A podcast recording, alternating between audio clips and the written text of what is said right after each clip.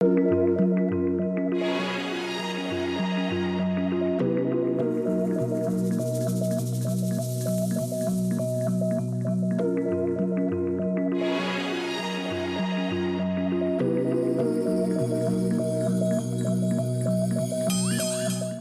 Bonjour et merci de nous retrouver pour la foi prise au mot, votre rendez-vous de formation et de réflexion. Cette semaine, je vous propose une conversation un peu particulière puisque nous allons entendre un juif et un chrétien dialoguer autour du concept de vie. Souvent, quand un prêtre et un rabbin conversent à la télévision, c'est de la possibilité même de ce dialogue qu'ils discutent. Ils parlent de la douloureuse histoire de l'anti-judaïsme chrétien ou du chemin de réconciliation intervenu au milieu du XXe siècle. Ils parlent des continuités, des discontinuité entre les deux religions. Ces dialogues sont évidemment importants et même salutaires, et nous aurons certainement d'autres dans la foi prise au mot. Cependant, et si on essayait de parler de notre trésor commun? C'est ce que je vous propose de faire aujourd'hui à propos justement du concept de vie. S'il y a un thème auquel les deux religions puisent, c'est bien celui-là, puisque Dieu, dès la Genèse, est perçu comme le Dieu de la vie, celui qui la crée, celui qui la maintient. Et tout le long des premiers livres, on entend cette proclamation, Adonai est le Dieu vivant, il est même le vivant. Alors, comment juifs et chrétiens voient-ils la vie? Comment cherchent-ils à la défendre? C'est ce que nous allons savoir dans ce dialogue avec vous, Monsieur le rabbin Rivon Crégier, bonjour. Bonjour. Vous êtes rabbin de la communauté Haddad Shalom, c'est dans le 15e arrondissement de Paris. Tout à fait. Et puis avec vous, Père Louis-Marie Coudray, alors père ou frère, puisque vous êtes moine d'Abou Ghosh, et que vous êtes également directeur du service national pour les relations avec le judaïsme. D'un mot, euh, de quoi s'agit-il? Eh bien, écoutez, c'est un des services de la conférence épiscopale qui est chargé justement des relations avec le judaïsme. Donc, on pourrait dire euh, trois dimensions. La première qui est la dimension euh, institutionnelle, euh, d'entretenir des relations au nom de l'Église avec les institutions juives. Mhm. La deuxième qui est d'être une, peut-être une source d'information sur le judaïsme pour les évêques de France, pour la conférence épiscopale. Et puis un troisième rôle qui est celui de diffuser au sein de l'Église l'enseignement de l'Église sur nos rapports justement à la suite de la déclaration Nostra Aetate, sans oublier la profondeur historique d'où nous venons. Donc vous êtes coutumier justement de ces, de ces dialogues, comme je disais dans mon lancement, euh, sur euh, les rapports entre juifs et chrétiens, mais je trouve intéressant de vraiment de, voir ce que, ce que, nous avons en commun sur un thème particulier, donc sur ce thème de la vie. Est-ce que vous êtes d'accord avec, ce, avec mon lancement en disant que quand j'ai dit que Dieu, dès la Genèse, est le Dieu de la vie Est-ce que c'est ça qu'il définit en fait? C'est probablement une des plus belles définitions euh, de Dieu, qui rend Dieu moins abstrait. Oui Surtout que euh, dans le Deutéronome, Dieu dit Vous êtes aujourd'hui vivants, et c'est précisément parce que nous sommes des êtres vivants de, sensibilité que nous communiquons avec l'absolu. C'est par la vie, le sens de la vie, que nous sommes en relation avec Dieu. Vous êtes d'accord aussi? Ah, Tout à fait. Heureusement, parce que nous, touchons là vraiment l'essentiel. Et effectivement, dans, notre tradition, dans la tradition chrétienne, la, référence aussi, c'est la référence fondamentale de la Genèse, et de l'homme et de la femme créés à l'image de Dieu et de Dieu qui est le vivant, et qui fonde le respect pour toute vie, pour toute personne. Et puis, ben, en tant que chrétien, nous rappelons aussi la phrase de Jésus, je suis le chemin, la vérité et la vie. Donc aussi pour le chrétien disciple du Christ, c'est la vie qui est essentielle. Oui, moi j'ajouterais juste, mhm. et ça va dans la continuité, qu'il faut rajouter, il faut rallier à la notion de vie la notion de dignité. Parce que vie, c'est abstrait, il y a toutes sortes de vie. Mhm. Mais ce sur quoi on insiste, c'est qu'il y a une dignité de la vie et une sainteté de la vie, justement parce que c'est le désir de Dieu et que Dieu est le vivant. Je vous propose de confirmer ça, enfin si on avait besoin de le confirmer, avec un, avec un psaume. On va entendre euh, un extrait de psaume, on n'a pas le temps de lire tout le psaume. On va entendre le psaume 36, ce sont euh, les versets 6 euh, et 11, dans lesquels on va justement parler de sauver enfin d'un Dieu qui sauve et d'un Dieu qui est la fontaine de vie. Voilà, on écoute ce psaume et on discute après. Seigneur, ta loyauté est dans les cieux, ta fidélité va jusqu'aux nues. Ta justice est pareille aux montagnes divines, et tes jugements au grand abîme. Seigneur, tu sauves hommes et bêtes. Dieu, quelle est précieuse ta fidélité. Les hommes se réfugient à l'ombre de tes ailes. Ils se gavent des mets plantureux de ta maison, et tu les abreuves au fleuve de tes délices. Car chez toi, et la fontaine de la vie. À ta lumière, nous voyons la lumière. prolonge ta fidélité pour ceux qui te connaissent et ta justice pour les cœurs droits. Voilà, je voudrais enchaîner sur ce que vous disiez, Monsieur le rabbin, sur le, la, dignité de, la dignité de la vie. Euh, est-ce que on, c'est là-dessus qu'il faut se fonder pour euh, protéger la vie, si on peut dire, dès avant la naissance Est-ce que, euh, est-ce que dans le judaïsme, par exemple, on, on est, disons, euh, je ne sais pas quel est le bon mot, mais on est euh, au moins suspicieux ou on interdit les avortements ou les manipulations génétiques? Est-ce que c'est -ce aussi pour, au nom de cette dignité qu'on peut faire ça? C'est clair que c'est au nom de cette dignité qu'il faut veiller à la vie à tous les niveaux et dès qu'elle se manifeste. La position du judaïsme est probablement plus nuancée que la, la position catholique, puisqu'elle considère que tant que l'enfant n'a pas acquis l'autonomie, il est en phase où il devient vivant, mais il n'est pas encore une personne pleinement autonome. Et ça a des applications dans la loi. Ça veut dire que on va considérer la vie de l'embryon en fonction du contexte général. Et si il constitue une menace qui risque de ruiner la vie euh, de, la mère, par exemple, c'est une question de santé euh, physique, mais aussi euh, psychique, on va prendre cela en considération. Donc on va donner place, dans certaines situations, à la possibilité de l'avortement. Mais a priori, ce n'est pas bien sûr la direction euh, recherchée. C'est mmh. dans des cas d'espèce qui, qui posent euh, souci. Mmh. Pareil, c'est la dignité de la vie? Oui, la dignité de la vie, le respect de la vie. Et le fait que la vie est reçue comme un don. Et donc à partir du moment où c'est un don qui est reçu, je n'ai plus de maîtrise dessus. Mais je dois au contraire être entièrement au service de ce développement de la vie. Et c'est pour ça aussi que la, position de l'Église catholique est de, dès le départ, dès le moment de la conception, il y a la vie, et donc on ne peut pas y toucher. Mhm. C'est vrai que d'un point de vue humain, on pourrait se poser quelques questions sur euh, peut-être quelques nuances à mettre concrètement. Euh, vous, évoquez, vous évoquez le cas de la où la, vie de la mère pourrait être en danger, etc. Et c'est vrai que ça, on se trouve dans des cas extrêmes. Mais je pense qu'au niveau du principe, il est fondamental d'avoir des principes euh, profondément euh, enracinés dans la tradition justement dans cette notion de respect. Et ensuite, il peut arriver effectivement que dans certains cas, mais des cas extrêmes, il puisse y avoir peut-être des réflexions entre les personnes concernées et, et le corps médical. Si, vous me permettez, juste une ouverture de, de réflexion. Tout le monde s'accorde à dire que la sacralité de la vie, c'est très important, en tout cas la dignité, mais Considérons par exemple la situation de légitime défense. La légitime défense, c'est une situation extrême dans laquelle on se permet de prendre la vie d'un autre parce qu'on est menacé. Donc on voit que même dans cette vision générale, nous posons euh, en certaines circonstances des limites. Et dans le judaïsme, la réflexion autour de l'avortement est liée à cette situation en mhm. sachant qu'il n'y a pas que la menace physique, mais il faut prendre aussi en considération la menace psychique mhm. euh, qui a été très, pendant de nombreux siècles insuffisamment considéré. Mhm. Est-ce que je peux être un peu provocateur? Euh, Le fait que vous disiez que la, la, vie est par essence ou par, euh, parce qu'elle est donnée par Dieu de manière... Euh, enfin, elle doit être protégée à tout prix. Est-ce qu'il y a des vies qui sont meilleures que d'autres? Est-ce qu'il y a des vies qui, qui, qui, sont, qui sont plus dignes que d'autres? Ou est-ce qu'il faut être totalement universel et, ou universaliste? Alors, si, je prends une... J'adopte une approche historique, dans toute l'Antiquité, il y a des gradations, il y a des classifications, et c'est précisément parce que nous sommes des modernes et que nous considérons que la parole de Dieu nous invite à progresser vers un absolu, que nous nous détachons de mm. cette vision hiérarchique et que la tendance est de prendre au maximum en compte la dignité de tout être vivant. Ça va aussi jusque même au, règne animal. Il y a euh, aujourd'hui beaucoup plus de prise en compte de la souffrance animale. Bien sûr, ça ne veut pas dire qu'il faut absolument tout mettre à égalité. Euh, il y a aussi des priorités personnelles. Il est normal qu'on soit plus attaché à la vie d'un être qui, qui, nous est proche que quelqu'un qui est éloigné. Ça fait partie de notre psychologie.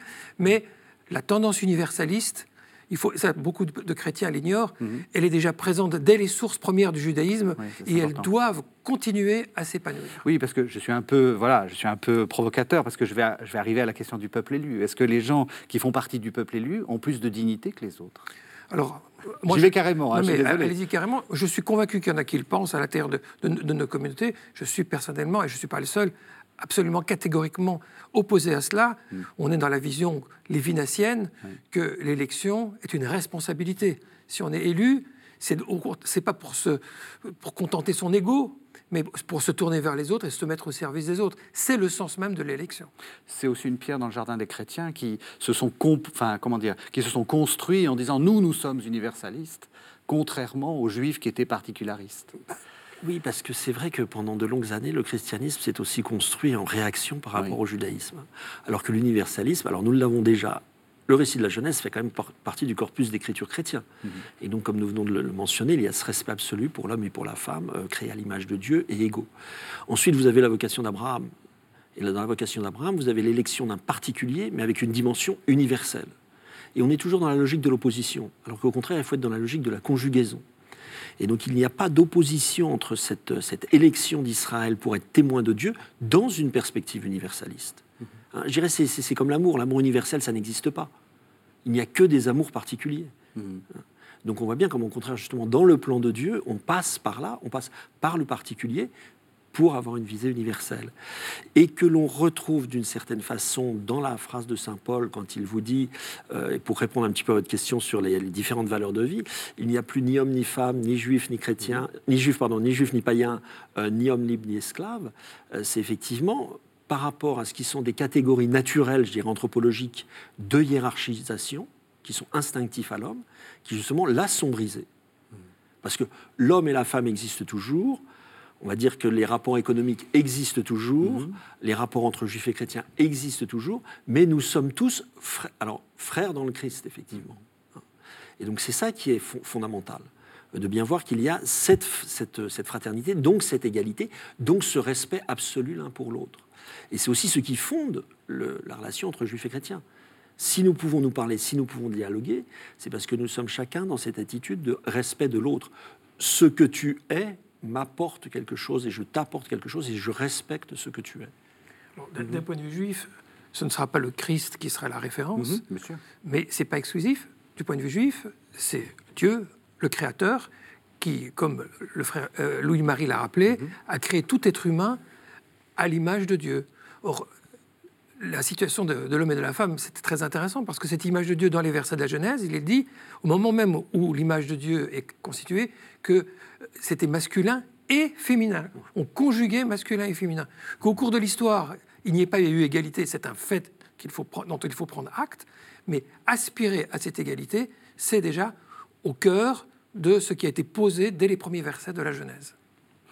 En quoi la, religion, enfin, alors là je parle de la religion, euh, j'allais dire institutionnelle, euh, accompagne euh, la, vie? En quoi les, rites, les, et on, parlera après des commandements, mais les rites sont une manière peut-être de, d'exprimer ou d'accompagner cette dignité irrémissible de, de, la vie? Ben, C'est une question tout à fait fondamentale.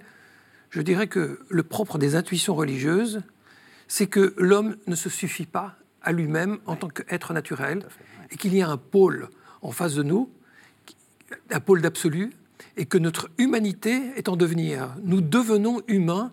Hein, dans le langage de la Torah, c'est euh, Soyez saints car je suis saint.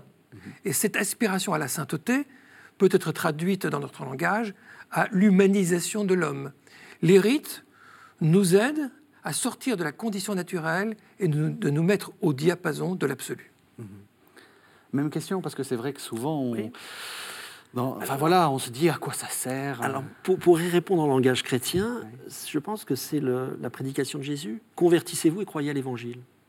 Donc nous sommes effectivement dans une dynamique, mhm. et où il faut euh, évangéliser euh, notre humanité dans ce qu'elle aurait de plus, je dirais, de plus bestial, de plus matériel. Mm-hmm. Alors, quand je dis l'évangéliser, c'est pas seulement la référence à la personne de Jésus en tant que le chrétien est disciple de la personne du Christ, mais c'est aussi avec tout ce qu'il y a derrière. Donc, euh, tout le rapport au Premier Testament, tout ce qui est de la loi, tout ce qui sont nos dix commandements, ce sont les dix paroles. Mm-hmm. Même si on a un peu modifié au sujet du Shabbat en le transférant sur le dimanche. Mais c'est là aussi tout, tout le fondement de l'éthique chrétienne, se trouve dans l'alliance avec le peuple d'Israël et que nous recevons par le biais de la personne du Christ. Alors, ce qui va nous, mettre euh, lentement vers la question de la loi, mais euh, spontanément, moi j'aurais tendance à vous dire, le, euh, la vie est première, donc laissez-moi vivre ma vie, laissez-moi vivre comme, comme, euh, comme je la veux, ne m'imposez pas euh, mmh. une éthique, laissez-moi trouver... Vous voyez ce que je veux dire? Eh ben, Je vous souhaite du bon courage. vous, voyez, vous, vous, comprenez aussi ce discours qui dit les religions, c'est aussi une manière de réprimer, c'est aussi une manière peut-être de... de enfin, dans une perspective un peu comme, comme un philosophe allemand qui était Nietzsche, c'est une manière de, de, de, de oui, de réprimer l'élan vital qui est premier. Et donc, euh, et donc voilà, euh, laissez-nous vivre. Je, pense que c'est une manière de canaliser l'élan vital, de manière à ce que l'homme ne soit pas esclave de ses pulsions et du coup ne rende pas aussi non plus l'autre esclave de ses pulsions. Sinon, vous rentrez dans la loi du plus fort, vous rentrez dans la loi de la jungle. Moi, je veux défendre un peu Nietzsche. Allez-y. Ah, ah oui. donc. Parce que je pense que la loi mhm. et la parole de Dieu n'est pas simplement à appliquer, mais elle est à discuter. Dans le judaïsme, on aime bien cette idée que Dieu, en nous donnant la vie, a fait de nous des partenaires. Mhm. Alors partenaire, ça ne veut pas dire qu'on fait n'importe quoi. Ça veut dire qu'on est en dialogue avec l'absolu. Mais un dialogue, ça veut dire que l'absolu prend aussi en compte la créature, avec ses difficultés, avec sa singularité, avec la complexité des situations dans lesquelles elle se trouve. Et donc le danger pour une religion, c'est quand elle a un discours unique, absolu et autoritaire, et qu'elle n'entend plus les situations et les détresses des personnes dans leur réalité et dans leur complexité. Et c'est dans cette rencontre-là qu'il y a l'éclatement au sens positif de la vie et ce à quoi nous devons être attentifs. Vous êtes d'accord? Est-ce qu'il faut discuter ce que dit le pape? Ah, ah, il vous a coincé. Mais non, mais je n'ai jamais pris la parole du pape pour la parole de Dieu. Même si le magistère est fondamental, hein, et là nous nous retrouvons puisque c'est à la fois parole de Dieu et tradition qui sont à ça, mais la parole du pape n'est pas la parole de Dieu.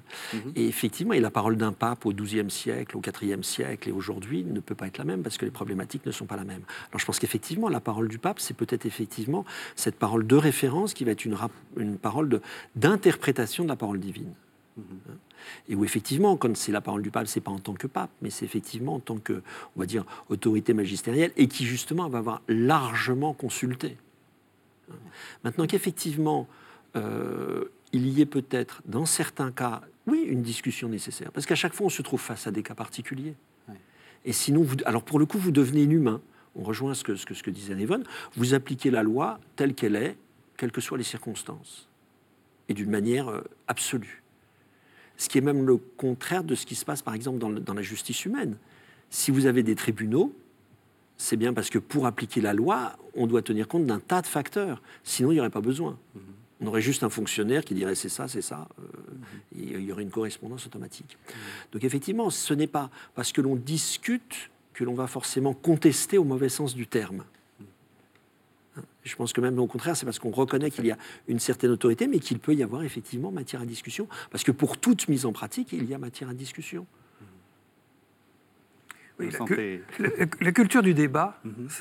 c'est fondamental. D'ailleurs, ça fait partie euh, de nos sociétés. Je crois que beaucoup de, personnes ont du mal à se retrouver dans, dans la religion parce qu'ils ont l'impression que, pardonne-moi l'expression, ils rentrent dans les ordres, mais au sens négatif du terme, mhm. c'est-à-dire qu'ils sont soumis à une règle de discipline et qu'ils vont perdre tout jugement autonome ou toute possibilité de, se déterminer. Mhm. Je pense que c'est un, enjeu capital aujourd'hui pour les religions de montrer qu'elles peuvent être à l'écoute. Et ce que dit Louis Méret à, propos des, tribunaux, c'est absolument euh, capital.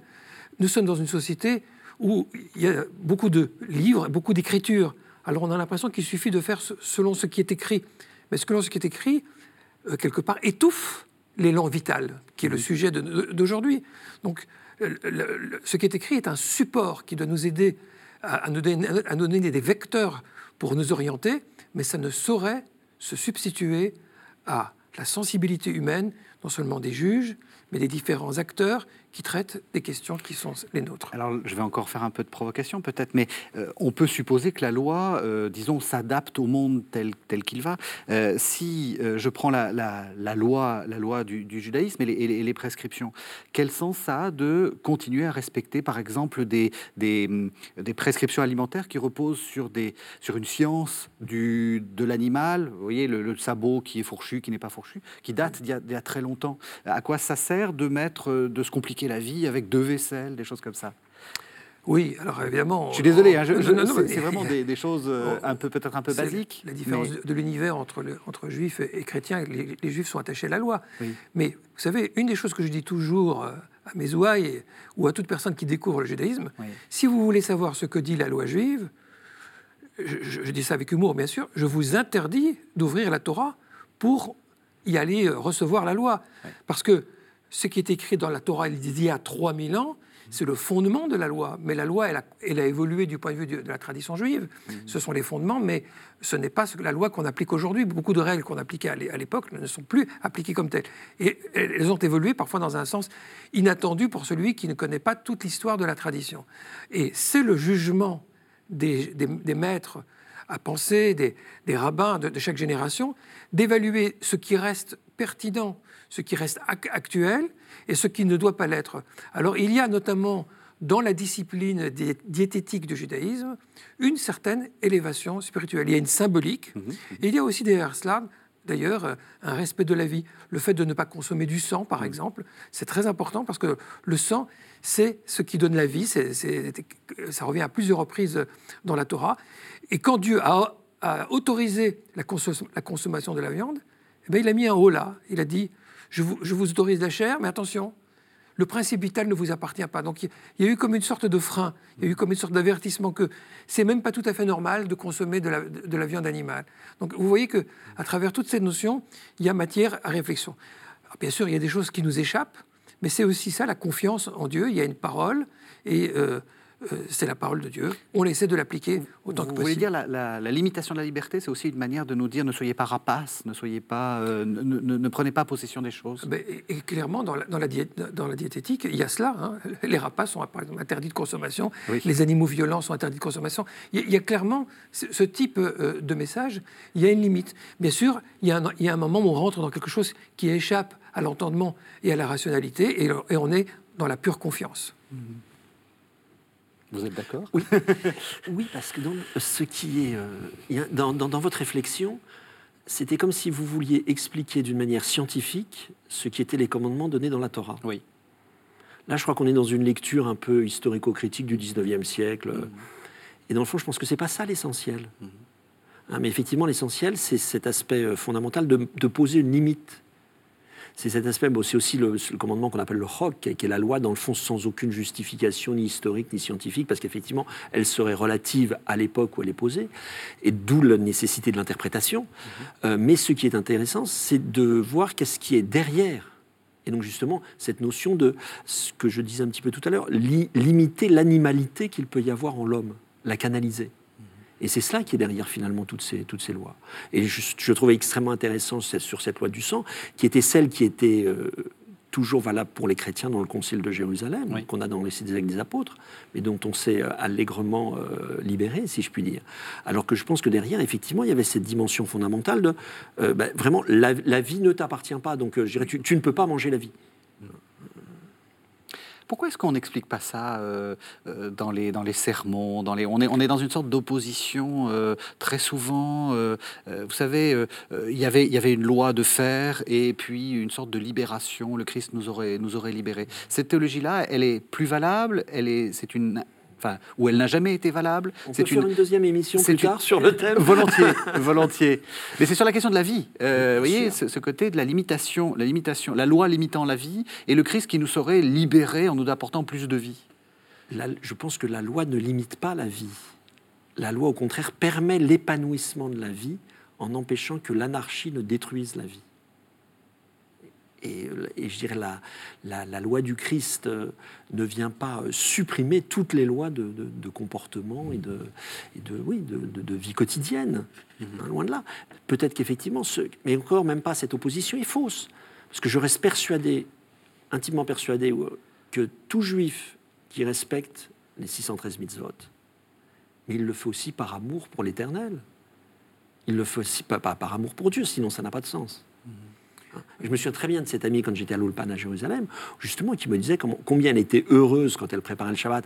Vous entendez beaucoup de réflexions aujourd'hui en France hein, sur euh, pas allumer l'électricité, enfin, etc. Oui, de tas de petits trucs. Euh, c'est encore très culturellement euh, enraciné. Mais elle m'expliquant combien, au contraire, pour elle, c'était une marque de respect vis-à-vis justement vis-à-vis de Dieu et vis-à-vis de, ce qui, de, de, ce qui était demandé par le biais de la loi et avec l'interprétation qui en avait déduit toutes les mises en pratique. Et je renverrai les chrétiens à ce qui est demandé dans le catéchisme de l'Église, de l'Église catholique sur les observances du dimanche. Ben, vous vous rendrez compte qu'il y a aussi beaucoup d'exigences normalement par rapport au dimanche.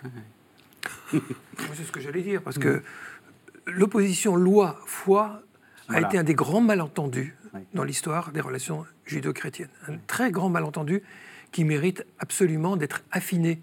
Parce que, comme, comme, le dit très bien Louis-Marie, euh, il n'existe pas de religion, il n'existe pas de société sans loi. C'est absolument nécessaire. La question, c'est l'articulation de la loi et de la foi. Mhm. il, ne, faut pas être prisonnier de ses pulsions, mais il ne faut pas non plus être prisonnier de la loi. Il faut trouver le moyen de faire en sorte que la loi soit un vecteur et un moyen d'épanouissement pour donner place à plus d'humanité. C'est ça l'enjeu. Et, s'agissant du judaïsme, bien entendu, il y a toute une symbolique qu'il faut creuser et qu'il faut comprendre, exactement comme dans le christianisme, les sacrements doivent être compris et creusés pour qu'on en, tire toute la substance. Mais vous parlez en fait un peu comme Dieu, en, tout cas comme Dieu dans le Deutéronome. C'est bien. Dans le, dans le Deutéronome, puisque finalement ce fameux, euh, euh, cette fameuse, ce fameux passage, cette péricope sur les, sur les deux voies dit exactement ça. Je vous propose qu'on l'entende justement. Euh, c'est le chapitre 30 du Deutéronome, ce sont les versets 15 à 19.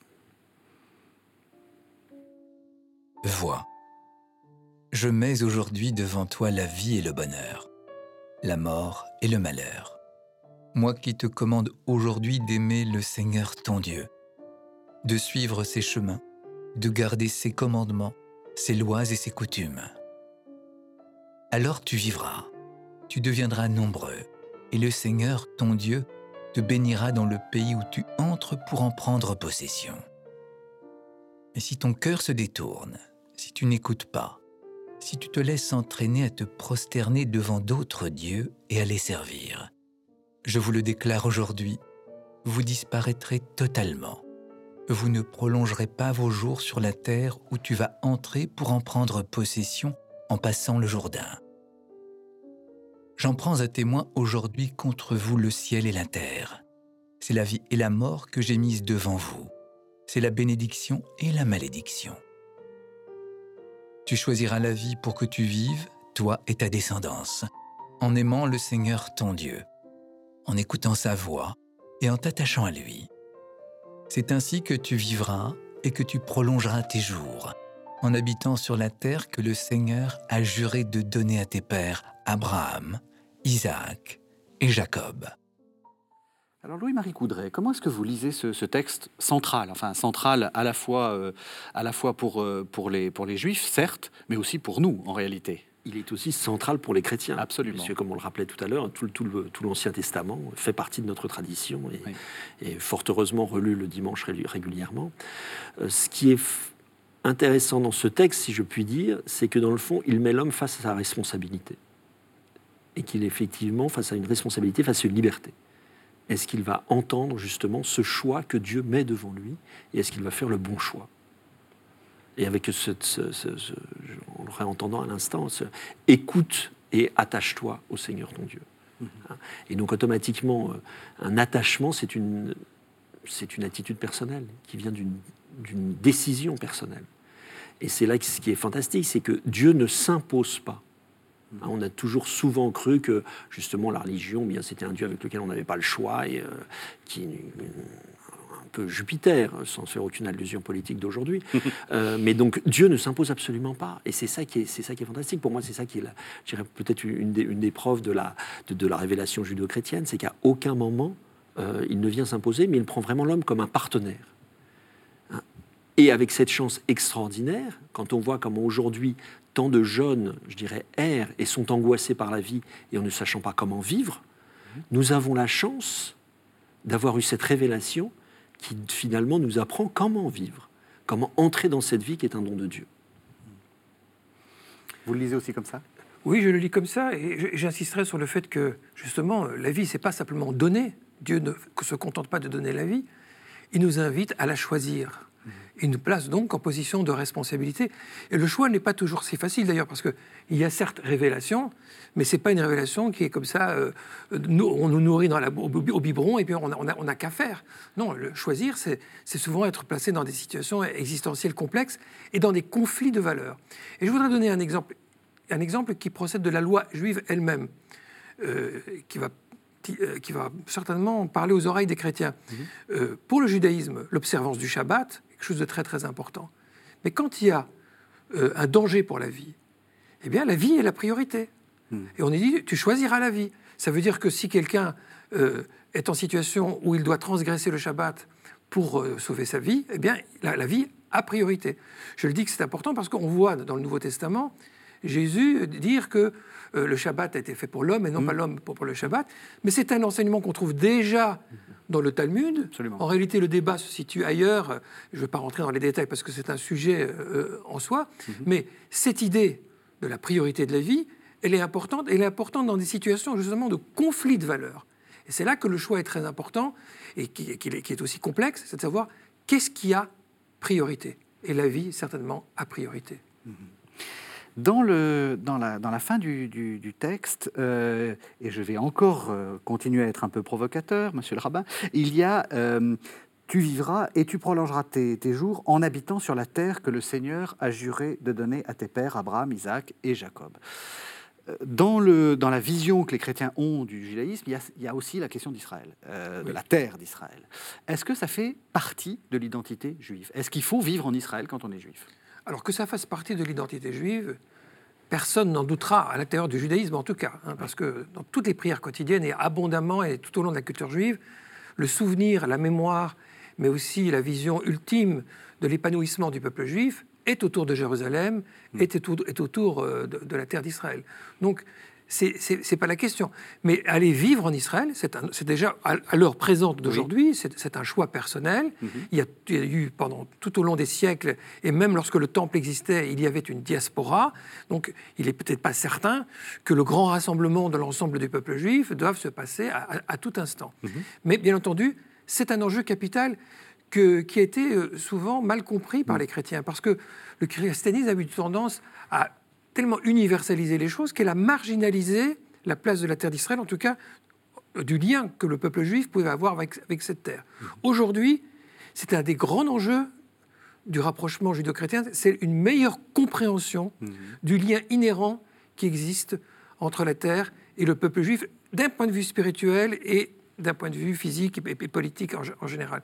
Non pas que chaque juif doit soutenir telle ou telle politique euh, qui se passe en Israël, mais de comprendre que ce lien est structurel, que c'est un pôle fondamental de la vie juive. Même si on se complique, enfin, sans jeu de mots, un peu la vie. parce que c'est pas pas évident de vivre en Israël. C'est loin d'être évident, et, justement c'est tout l'intérêt, c'est que c'est pas n'importe quel endroit, c'est un endroit, un centre névralgique. Mhm. C'est pas par hasard. Jérusalem, ville de paix, ville de tant d'espérance, c'est le lieu de tous les conflits où les, religions, comme des plaques tectoniques, entrent euh, en collision les unes avec les autres. Ça montre qu'il y a un très grand enjeu qui reste ouvert, qui reste euh, prégnant et qui nous invite tous à nous dépasser, justement, à ne pas nous contenter de la situation pour trouver des solutions de paix. J'ai dit, vous êtes moine d'Abou Ghosh, donc en fait, vous n'avez rien à faire en France, si j'ose dire. Vous, votre, votre, votre lieu, c'est Abu Ghosh, hein, c'est en Israël. Oui, oui, je suis, je suis, un banlieusard de Jérusalem. Vous êtes un banlieusard de Jérusalem. Euh, est-ce que vous, vous avez ce, enfin, vous comprenez ce, ce, rapport ah viscéral? Et aussi, est-ce que vous êtes d'accord avec le fait que c'est compliqué? De vivre ah en bah, Israël euh, je, serais, je serais, à mon avis. Parce que vous l'avez euh, beaucoup, vous l'avez beaucoup fait. Vous avez beaucoup vécu. il faudrait m'interner si je disais que c'est pas compliqué. oui, j'ai vécu 35 ans là-bas. Donc euh, je, suis revenu en France depuis deux ans. alors d'abord, il y a une chose que je voudrais préciser, c'est par rapport à ce lien entre le, peuple d'Israël et la terre. on sait comment Jean-Paul II a fait une avancée majeure dans les relations entre, entre judaïsme et christianisme, et au moins catholicisme, puisqu'il ne peut pas parler au nom de tous les chrétiens, dans sa déclaration de Mayence en parlant de l'alliance qui n'a jamais été révoquée, en quoi il reprend Saint Paul. Mhm. Mais justement, une des composantes de l'alliance, c'est le lien avec la terre. Hmm. Donc si aujourd'hui, je dirais, il n'y a pas de, problématique particulière par rapport justement à cette existence du peuple d'Israël, à l'existence de la Torah, et à la, continuité et pour le peuple d'Israël et pour le peuple chrétien dans ce qu'il en a hérité, effectivement, nous avons une réflexion à faire par rapport à ce lien à la terre. Hmm. Euh, notamment du, lien justement comment est-ce que nous nous voyons et comment est-ce que nous recevons, parce que c'est ça qui est fondamental dans le dialogue, c'est de recevoir l'autre tel qu'il se définit non pas tel que je le rêve, mhm. mais tel que lui se définit. Mhm. Euh, sinon, sinon, nous ne sommes pas dans l'ordre du dialogue. Mhm. Et donc, effectivement, il y, a, il y a un lien qui est fondamental et que nous devons accepter et prendre comme tel. Alors maintenant, effectivement, nous nous trouvons confrontés à une complexité de situation au niveau, euh, au niveau concret euh, et avec un problème de justice, sans entrer dans, dans des considérations politiques. On voit bien comment c'est cela aussi qui est l'enjeu et que derrière la justice, c'est aussi la, qualité de la vie euh, pour l'ensemble des, des populations qui sont sur, sur cette terre d'Israël. Mmh. Euh, donc je n'ai pas de réponse à, à, donner, mais on voit bien comment nous devons entrer euh, dans ce fait d'accueillir l'autre tel qu'il est et avec, son, avec le rapport tel qu'il a avec la terre. Est-ce que nous, nous devons donner des leçons? Est-ce que nous devons ah, nous, certainement en pas. nous en préoccuper? Parce que c'est vrai certainement pas. A, nous en préoccuper, oui, bien sûr, nous en préoccuper, parce que nous devons être artisans de paix. Et être artisan de paix, c'est effectivement, comme je vous disais, accueillir l'autre tel qu'il est, le comprendre. Ça ne veut pas dire que parce que je le comprends, je suis d'accord avec lui. Mais en le comprenant, je pourrais peut-être apporter une contribution à quelque chose. Voyez? Mais certainement pas ni en jugeant, ni en donnant des leçons. Euh, mais en étant effectivement des, des, facilitateurs, des facilitateurs de la réflexion. Euh, non, non, je dirais que c'est même insupportable euh, quand vous voyez des gens qui sont à l'extérieur, qui portent des jugements péremptoires, qui sont même des condamnations, sans appel, sans tenir compte justement de la complexité de la situation. C'est absolument pas ce qui va permettre d'avancer vers un chemin de paix, de compréhension, aussi bien ici qu'à Jérusalem, sachant que j'ai aussi l'intime conviction que c'est de Jérusalem que viendra la paix dans le monde. Mm-hmm intuition partagée. Mhm. Et je suis très touché aussi par les paroles de, Louis-Marie, parce que je, en tant que juif, quand j'essaie de comprendre quel peut être le rôle de l'Église mhm. euh, et des chrétiens en général, c'est justement un rôle de facilitateur et de modérateur et d'artisan de paix. Mhm. Euh, parce qu'aujourd'hui, les Juifs sont, enfin, les Israéliens plus précisément, sont en conflit euh, avec le monde musulman et avec, avec les pays arabes qui, qui l'entourent. C'est là que la force d'un tiers peut être déterminante et un, tiers préoccupé de paix. mmh. Au lieu de s'engager politiquement pour un parti ou pour un autre, mmh. c'est d'essayer de créer euh, des, passerelles. Et là, le christianisme serait pleinement euh, dans, sa, vocation.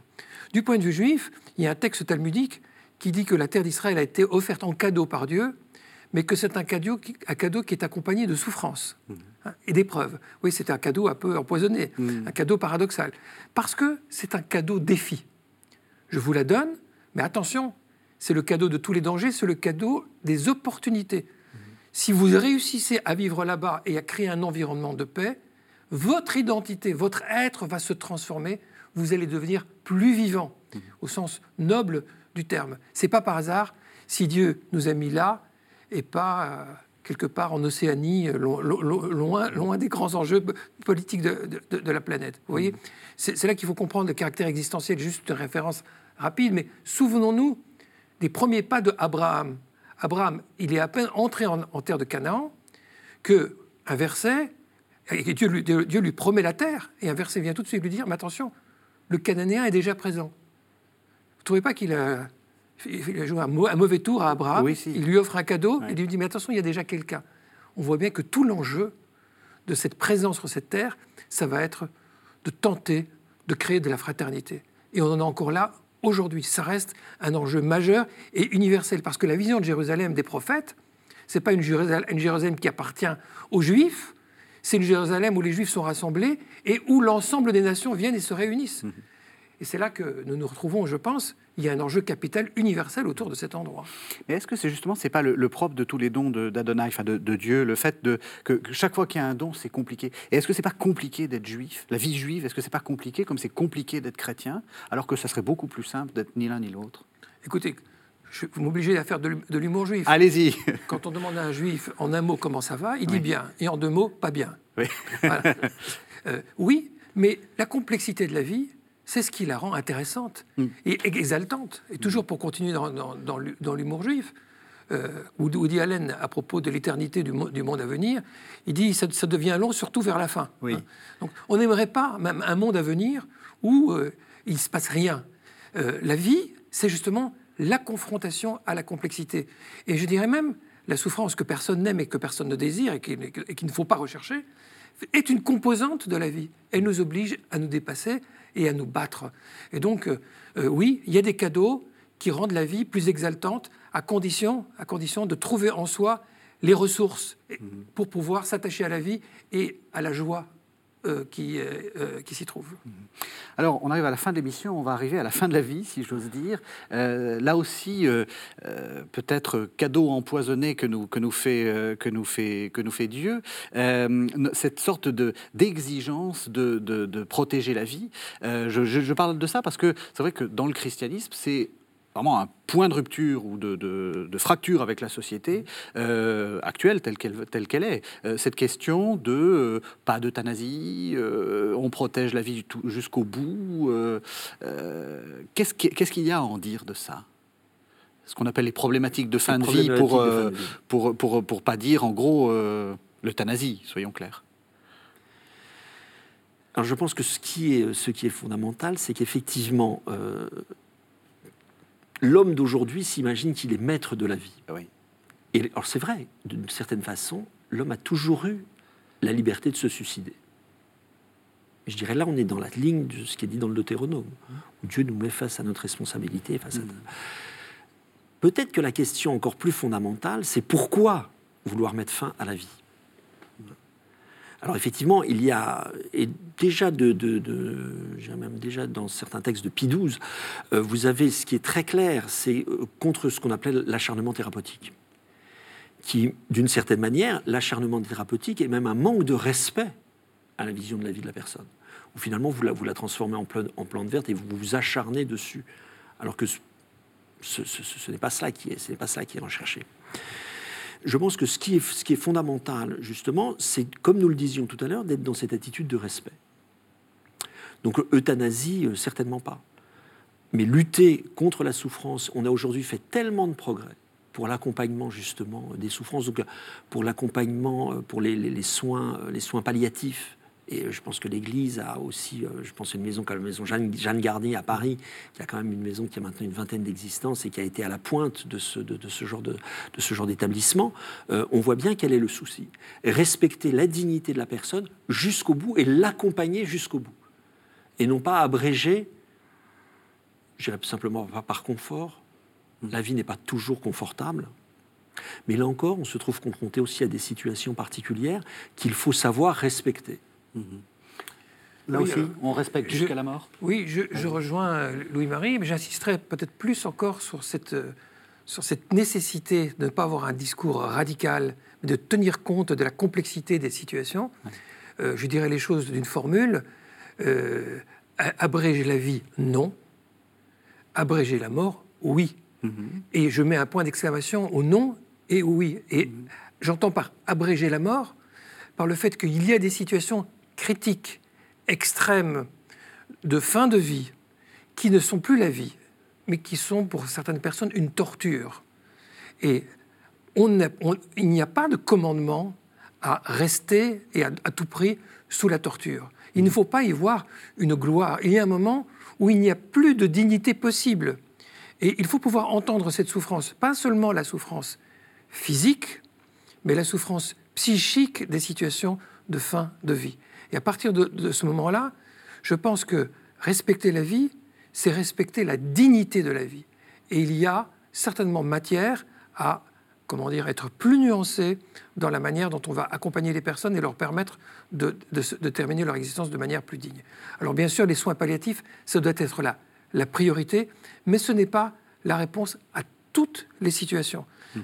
C'est trop complexe. Et trop court ici pour en parler mhm. davantage. J'ai eu l'occasion de m'exprimer dans, dans, un ouvrage qui est paru euh, récemment. Euh, oui, Épître de la vie, on va, je mais, remontrerai. Mais le point sur lequel j'insisterai particulièrement, c'est que nous, les, personnes de religion, notre rôle, c'est d'aider ces personnes qui sont en fin de vie à donner du sens à leur vie jusqu'au bout. Selon la formule de Ricoeur, hein, mm-hmm. être vivant jusqu'à la mort. Jusqu'aux derniers instants, il y a encore de quoi trouver le goût. Et tant que ce goût et ce sens est possible, nous devons être davantage, et bien sûr, de ce côté-là. Mais être à l'écoute de celui qui est agonisant, c'est aussi être à l'écoute de sa souffrance et de lui permettre d'éviter le supplice ultime. C'est-à-dire que, en fait, vous êtes en train d'enrichir la définition de la vie. Être vivant, c'est pas simplement vivre et donc euh, se mouvoir euh, et la vie, l'ensemble des forces qui, qui, résistent à la mort. Vous, vous mettez en plus l'idée de la dignité. La vie, il faut qu'elle soit digne. Voilà, il faut qu'elle soit digne. Et, et cette, cette prise en compte doit nous aider à nuancer notre position et avoir une position fine sur la question de la fin de vie. Vous êtes d'accord sur cette question de la dignité? C'est ça, le, finalement, la définition ultime de la vie. Ah, je ne me risquerai pas à donner une définition ultime de la vie. Parce que surtout après, je vais vous poser une question encore plus compliquée, c'est comment est-ce qu'on réussit sa vie? Mais ça, ça va être euh, pour après. effectivement, je pense que la question de la dignité de la vie est fondamentale. Et c'est aussi cette question de la dignité qui fait qu'on doit s'engager contre un certain nombre d'événements dans notre société d'aujourd'hui. Hmm. La, la situation des migrants, où est, leur dignité, où est la dignité de ces personnes, qu'est-ce que nous faisons justement, parce que c'est là aussi où ma, responsabilité, c'est en quoi est-ce que je contribue à la dignité de la vie de l'autre? Donc c'est à la fois dans le respect de sa personne, mmh. mais aussi comment est-ce que d'une manière positive, je vais pouvoir aider celui qui est en situation de détresse. Mais c'est aussi extrêmement difficile d'arriver à, à, définir, et tout le monde n'aura pas la même définition sur la, sur la dignité de sa vie ou sur ce qui se fait sa vie, ou pour, puisque vous parlez de, vie réussie. Euh, j'ai un, exemple très, oui, je dirais très concret. J'ai un, ami qui est, euh, qui est diplomate et qui a, qui a renoncé à faire une brillante carrière parce qu'il avait un de ses enfants qui était en situation de difficulté. Parce que pour lui, c'était ça l'essentiel. Hein, donc, derrière, c'est aussi la question des valeurs. Quelles sont nos valeurs essentielles? Et pour élargir la, la, la réponse, euh, je pense que la dignité, la, vie réussie. Oui, qu'est-ce qu'une vie réussie? La vie réussie, c'est peut-être celle où. Alors malheureusement, ça n'existe jamais vraiment. Mais on se dit, oui, j'ai peut-être réussi à faire le bien là où je suis passé. Faire le bien, c'est-à-dire effectivement, je dirais, pour prendre un autre terme, être bon avec ceux que j'ai croisés. Parce que c'est ça qui est l'essentiel de la, et notamment de la vie humaine. C'est la qualité de la relation humaine. Nous sommes faits pour vivre en communauté et pour ne pas vivre en communauté comme des animaux avec la loi de la jungle dont nous parlions tout à l'heure, mais pour justement vivre en communauté dans ce respect, dans cette, cette émulation réciproque, pour qu'à la fois il y ait des vies personnelles et des vies communautaires. Donc je pense qu'effectivement une vie, une vie réussie, c'est celle-là. C'est en quoi est-ce que, est-ce que j'ai réussi à, être, oui, à être bon et à susciter chez l'autre que lui-même soit vivant. D'où peut-être pour soi-même une certaine dimension euh, d'abnégation et de renoncement, au bon sens du terme. Parce que automatiquement, pour être bon et pour donner la vie à autrui, parfois, ça entraîne chez soi euh, bah, des, renoncements personnels. je pense que là, à ce moment-là, le chrétien devient vraiment disciple, devient vraiment disciple du Christ.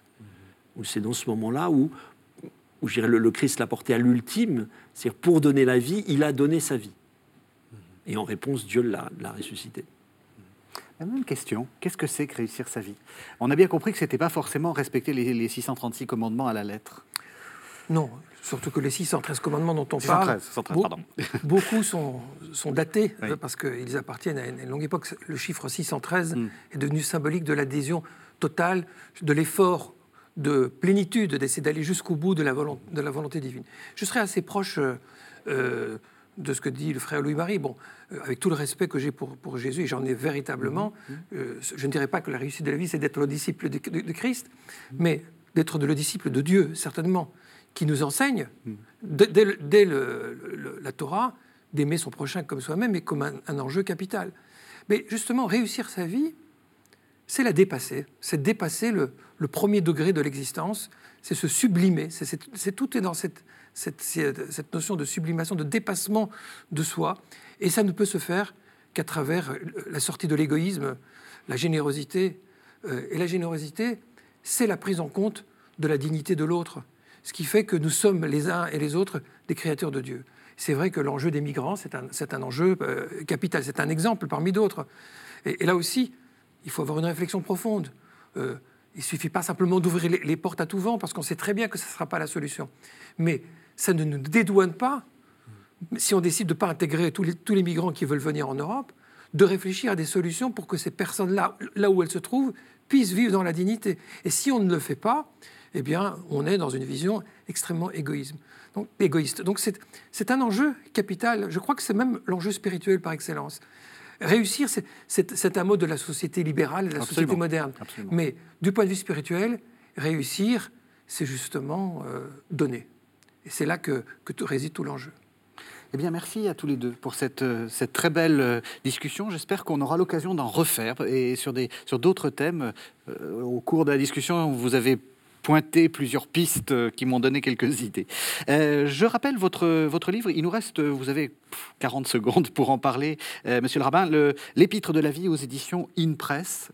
donc c'est un texte que vous venez de faire paraître. D'un mot, de quoi s'agit-il? Bah, Écoutez, je crois que pour tous les téléspectateurs qui s'interrogent de savoir comment dans le judaïsme hmm. est pensé la question de la fin de vie, avec tout ce que ça implique, les dons d'organes, l'euthanasie, mais aussi l'accompagnement des malades, eh bien, ils trouveront dans ce livre euh, tous les éléments qui sont euh, ceux de cet accompagnement. Donc, Épître de la vie, Rivon Crigier, édition In Press. Merci vraiment à tous les deux. Merci de nous avoir suivis. Vous savez que vous pouvez regarder cette émission autant de fois que vous le voulez sur le site de la chaîne www.ktotv.com. On se retrouve la semaine prochaine.